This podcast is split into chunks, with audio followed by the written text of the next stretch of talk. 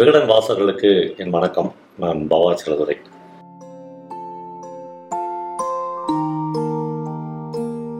நண்பர்களே இன்று நாம் இழந்துவிட்ட குழந்தமையை பற்றி சில விஷயங்களை உங்களோடு பகிர்ந்து கொள்ள விரும்புகிறேன். தன்னுடைய வாலிப வயதில் தன்னுடைய முதிய வயதில் நம்மிடம் அறவே அற்று போயிருக்கும் பல விஷயங்களில் ஒன்று குழந்தமை. எனக்கு தெரிந்து இந்த குழந்தமையை தங்களுடைய ஆயுள் முழுக்க நீட்டித்து வைத்துக் கொண்டிருப்பவர்களாக கலைஞர்களை சொல்ல முடியும். மகா கலைஞர்கள் எப்பொழுதும் அந்த குழந்தமைத்தனத்தோட அந்த இன்னோசன்ஸோடையே இருப்பதை பார்க்கலாம். ஒரு முறை எழுத்தாளர் சா. கந்தசாமியிடம் பேசிக்கொண்டிருந்த போது எழுத்தாளன்றவன் பெரிய அறிவாளியாக இருக்கணும்னு அவசியமே இல்லையா? அவன் பெரிய முட்டாளாக இருக்கணும் என்று சொன்னார். அந்த இன்னோசன்ஸை தான் கந்தசாமி சார் வந்து முட்டாள்தனம் என்று சொல்லுகிறார்.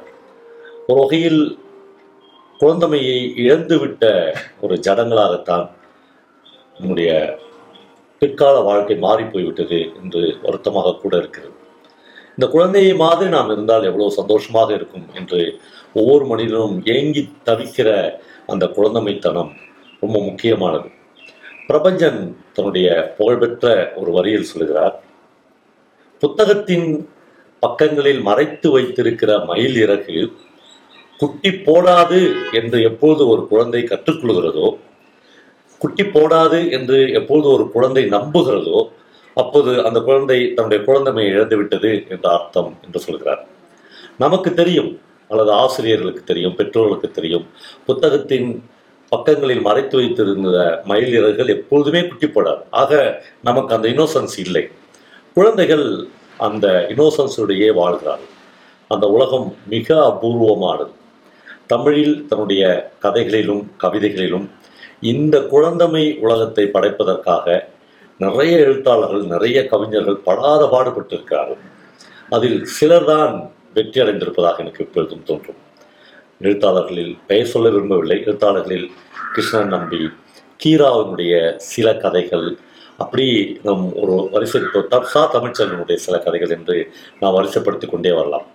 ஆனால் கவிதைகளில் இந்த குழந்தமையை பற்றியும் குழந்தைகளை பற்றியும் நிறைய எழுதுகிற ஒரு கவிஞராக நிறைய அபூர்வமான தருணங்களை பதிவு செய்கிற ஒரு கவிஞராக முகுந்த் நாகராஜன் என்கிற ஒரு கவிஞனை நான் நினைத்து பார்க்கிறேன்.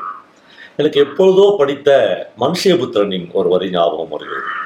சிவப்பு பாவாடை வேண்டும் என சொல்லத் தெரியாத ஊமை சிறுமி ஒருத்தி சிவப்பு பாவாடை வேண்டும் என சொல்லத் தெரியாத ஊமை சிறுமி ஒருத்தி தன் கழுத்தை அறுத்து பாவனை ரத்தம் பெருக்குகிறாள் என்று ஒருவரை எழுதியிருப்பார்.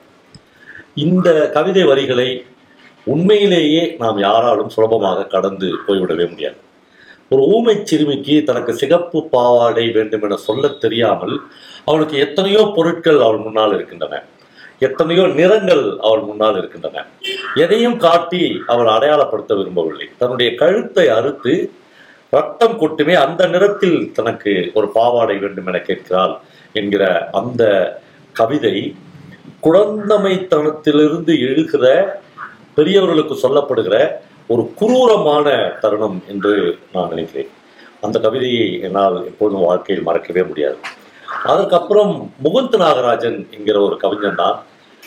குழந்தமையை பற்றியான நிறைய கவிதைகளில் என்னுடைய மனதில் சிம்மாசனம் போட்டு உட்கார்ந்து கொண்டவன். சொந்தமாக சொந்தமாக விழுந்து உடைந்த கோப்பை சொந்தமாக விழுந்து உடைந்த கோப்பை விளையாட்டில் வீட்டு பொருட்களை காலம் காலமாக உடைத்து வருகிறார்கள் குழந்தைகள்.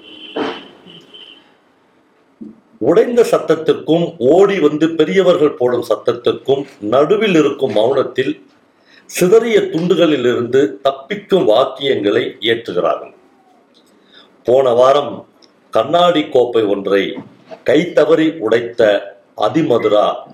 அவள் அம்மாவுக்கு சொந்தமாக விழுந்து உடைஞ்சு போச்சு என்ற வாக்கியத்தை பரிசளித்தாள் உடைந்த கோப்பை இருந்த இடத்தில் அந்த வாக்கியத்தை பொருத்தி வைத்து வருவோர் போவோரிடமெல்லாம் எடுத்து எடுத்து காட்டி கொண்டிருக்கிறாள் அவள் அம்மா என்று ஒரு கவிதையை முடிக்கிறார் ஆக கோப்பை விழுந்து உடைந்து விட்டது அதற்கு தன்னுடைய மகள் சொந்தமா விழுந்து உடைஞ்சு போச்சு என்கிற வார்த்தையை பரிசளிக்கிறாள்.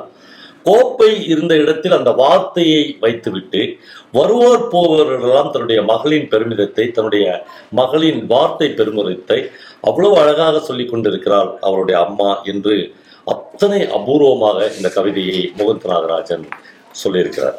ஒரு வகையில் அஹ், இந்த குழந்தமை தனைத்தான் நாம் பெரியவர்கள் ஆக ஆக எழுந்து கொண்டே வருகிறோம்.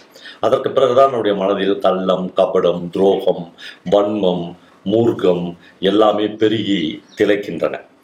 அதே மாதிரி பெரியவர்கள் ஆனாலும் கூட ஏதோ சில தருணங்களில் அந்த குழந்தமை நம்முடைய மனதிலும் நம்முடைய அடி ஆழத்திலும் எல்லோருக்குமே இருக்கத்தான் செய்கிறது.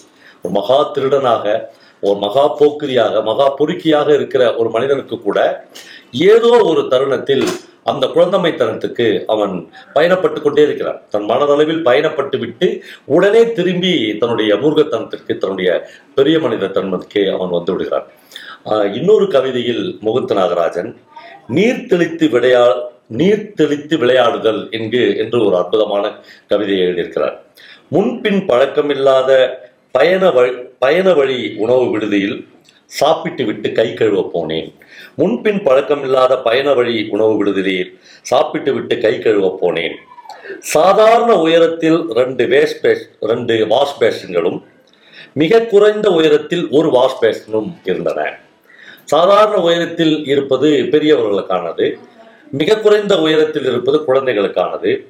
கை கழுவும் போது காரணம் தெரிந்துவிட்டது குள்ள வாஷ் பேஷின் முன் இல்லாத குழந்தையின் மேல் செல்லமாக தண்ணீர் தெளித்து விளையாடிவிட்டு விரைவாக விரைவாக வெளியே வந்து விட்டேன் எவ்வளவு அபூர்வமான ஒரு கணத்தை இந்த கவிஞன் பதிவு செய்கிறார்.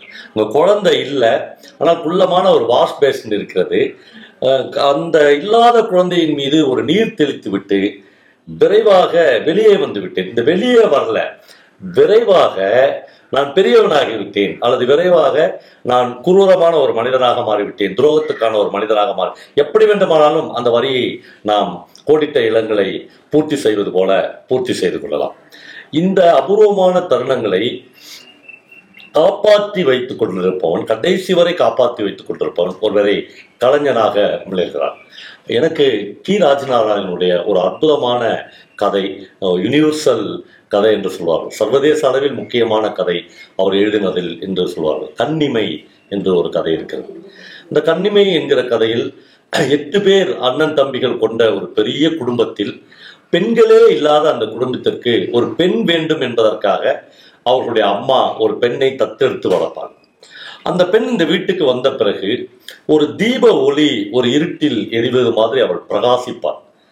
அந்த பெண்ணுக்கு நாச்சியம்மா என்ற பெயர். நாச்சியம்மா அத்தனை அழகும் அத்தனை பொலிவும் அத்தனை அறிவும் அத்தனை அன்புமாக அந்த வீட்டுக்குள்ளாக பிரகாசித்தாள் அவள் ஒரு வகையில் அந்த அண்ணன்மார்கள் எல்லோரையும் தன் அன்பினால் கட்டி கட்டுப்படுத்தி கொண்டு வருவாள். இந்த உலகம் பெண்களுக்கானது அல்லது குடும்பத்திற்கானது நம்முடைய வாழ்க்கையே நம்முடைய குழந்தைகளுக்கானது தன்னுடைய மனைவிக்கானது என்கிற எல்லை கோடுகளை நாச்சியம்மா தன்னுடைய சின்ன வயதிலேயே மீறுவாள். அவருடைய உலகத்தில் பிச்சைக்காரர்கள் இருப்பார்கள். அவருடைய அவருடைய உலகத்தில் குடுகுடுப்பைக்காரர்கள் இருப்பார்கள். அவருடைய உலகத்தில் பூம்பூம் மாட்டுக்காரர்கள் இருப்பார்கள். ஒரு வகையில் எல்லோருக்கும் நாச்சியம்மாள் சோறு கொடுத்து அவர்கள் சாப்பிடுவதை பார்த்து தான் இன்புறுவதை ஒரு அபூர்வமான நிமிடமாக தனக்குள் தேக்கி வைத்துக் கொள்வார். வேலைக்காரர்கள் கூட நாச்சியம்மாள் கையால் ஒரு சொம்பு கம்மங்கூடோ ஒரு கோப்பை கம்பங்கூடோ வாங்கி குடிக்க வேண்டும் என்று ஆசைப்படுவார்கள். அத்தனை நேர்த்தி மோர் விட்டு அதை ரொம்ப அழகாக கலக்கி அதற்கு ஒரு வரமிளகாயை கொடுத்து அல்லது பச்சை மிளகாய் கொடுத்தா அதனுடைய காம்பை கிள்ளி விட்டு பக்கத்தில் கொஞ்சம் கல் உப்பு வச்சு அந்த பச்சை மிளகாயை கல் உப்புல தொட்டு அதுக்கப்புறம் அந்த கம்பங்கூழில் ஒரு ஒரு கடி கடிச்சு குடிச்சா ரெண்டு சொம்பு குடிக்கிற ஆளு நாலு சொம்பு குடிப்பான். அதை பார்க்கிற அவருடைய நாச்சியம்மாவின் அபூர்வமான அழகும் பொலிவும் அத்தனை மிளிரும் என்று கீரா வரி வரியாக எழுதி கொண்டே போகிறார் நாச்சியம்மாள் ஒரு வகையில் தன்னுடைய அன்பாலும் தன்னுடைய கருணையாலும் பொங்கி பெருகிற ஜெயமோகன் இந்த கதையை பற்றி ஒரு விமர்சனத்தில் எழுதுகிற போது நாச்சியம்மாள் தன் முளைப்பாலை இந்த உலகத்திற்கே ஊட்டினாள் என்று எழுதுகிறார் குடும்பத்திற்கு இல்லை தன் குழந்தைகளுக்கு இல்லை இந்த உலகத்துக்கே ஊட்டுகிற ஒரு மனுஷியாக அவள் இருப்பாள்.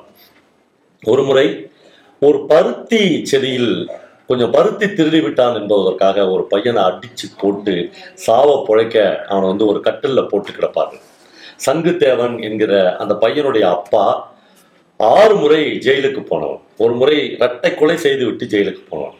தான் பிள்ளைய ஒருத்தன் இப்படி அடிச்சிட்டானே என்பதற்காக ஒரு பெரிய கொடுவாளை எடுத்துன்னு அவன் இவர்கள் வீட்டுக்கு வருவான். வந்து கொண்டு இருக்கிற செய்தி நாச்சியம்மாளுக்கு வந்துவிடும் அவள் எதை பற்றியும் யோசிக்காமல் யாரிடமும் எந்த கருத்தும் கேட்காமல் விறுவிறு என்று நேராக சங்குத்தேவன் வீட்டுக்கு போவான். ஒரு கட்டிலில் அந்த பையன் கிட்டத்தட்ட ஒரு பிணமாக கிடத்தப்பட்டிருப்பான். ரத்தச் சுவடுகள் இருக்கும். அவள் போய் அவனுடைய தலைமாட்டில் உட்கார்ந்து ஒரு ஈர துணியில் தன்னுடைய முந்தானையை நனைத்து கொஞ்சம் கொஞ்சமாக அந்த இரத்த கரைகளை துடைத்து விடுவாள். கொஞ்சம் அவனுடைய முகத்தில் நீர் தெளித்து கொஞ்ச நேரத்தில் மூர்ச்சையாக கிடந்த அந்த பையனுக்கு உயிர் தருவான்.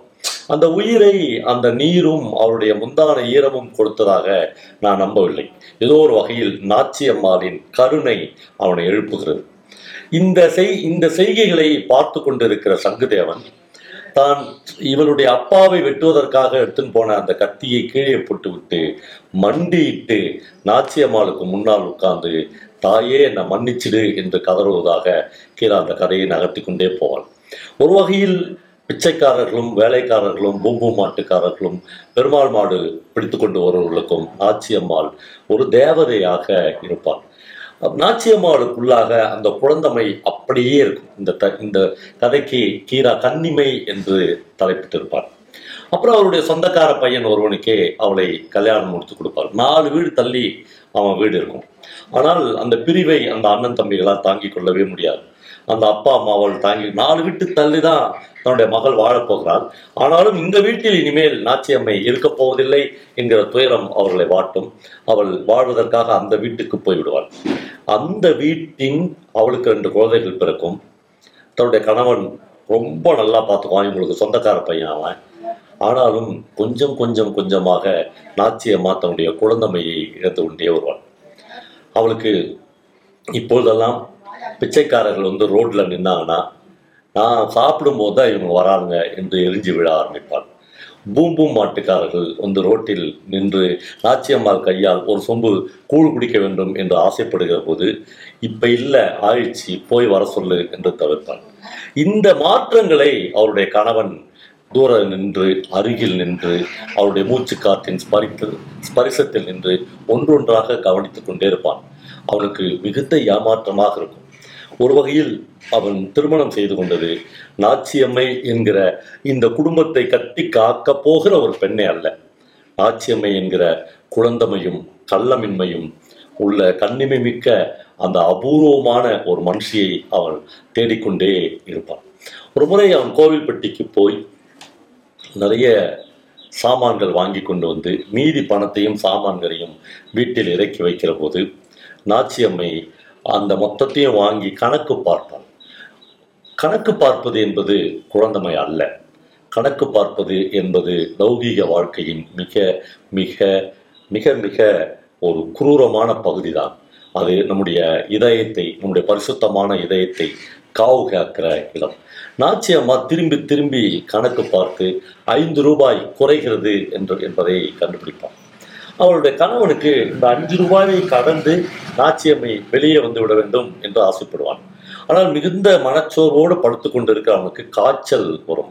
இந்த காய்ச்சலின் போது நாச்சியம்மா தன் பக்கத்தில் உட்கார்ந்து தனக்கு தன்னுடைய நெற்றியில் தைலம் தேய்த்து காய்ச்சலின் போது உடன் இருக்க வேண்டும் என்று ஆசைப்படுவான். ஆனால் அவள் தூரத்தில் உட்கார்ந்து கொண்டு ஐந்து ரூபாய் குறைகிறதே என்று கணக்கு பார்த்து கொண்டே இருப்பாள். எதுவும் அந்த கதையை கீரா முடிக்கிற போது என் ஆச்சியமே நீ எங்கே? என்று அவன் வாய்விட்டு கதறியதாக அந்த கதையை முடிகிறது. ரோகையில் நாச்சியம்மைகளை குடும்பங்கள் விழுங்கி விடுகின்றன ஒரு வகையில் கருணையே உருவான உலகத்திற்கே முளைப்பால் ஊட்டின நாச்சியம்மைகள் குடும்பத்துக்குள் அடங்கி விடுகிறாள். அவள் இப்போது ஒரு மிகுந்த சுயநலம் மிக்கவளாக குடும்பத்துக்குரியவளாக மாறிப்போய் இந்த உலகத்தில் உள்ள சக மனிதர்கள் மீது அவள் வைத்திருந்த அன்பையும் பிரியத்தையும் அப்படியே மூட்டை கட்டி வைத்து விடுகிறாள். குழந்தமையை இழக்கிற ஒவ்வொரு மனிதர்களும் கருணையையும் அன்பையும் நிராகரிக்கிறார்கள். சுயநலமும் சொந்த குடும்பத்தினுடைய பொறுப்புகளும் அவர்களை அடைத்துக் கொள்கிறது. ஆக பெரியவர்கள் குழந்தமைத்தனத்துக்கு நுழைய முடியாமல் அவஸ்தைப்படுபவர்களாகவும் எப்பொழுதாவது நுழைகிற தருணத்தில் அவர்கள் கலைஞர்களாகவும் ஏன் கடவுளாகவும் கூட கருதப்படுவார்கள். ஆனால் இது எப்போதாவது தான் எப்பொழுதும் இல்லை.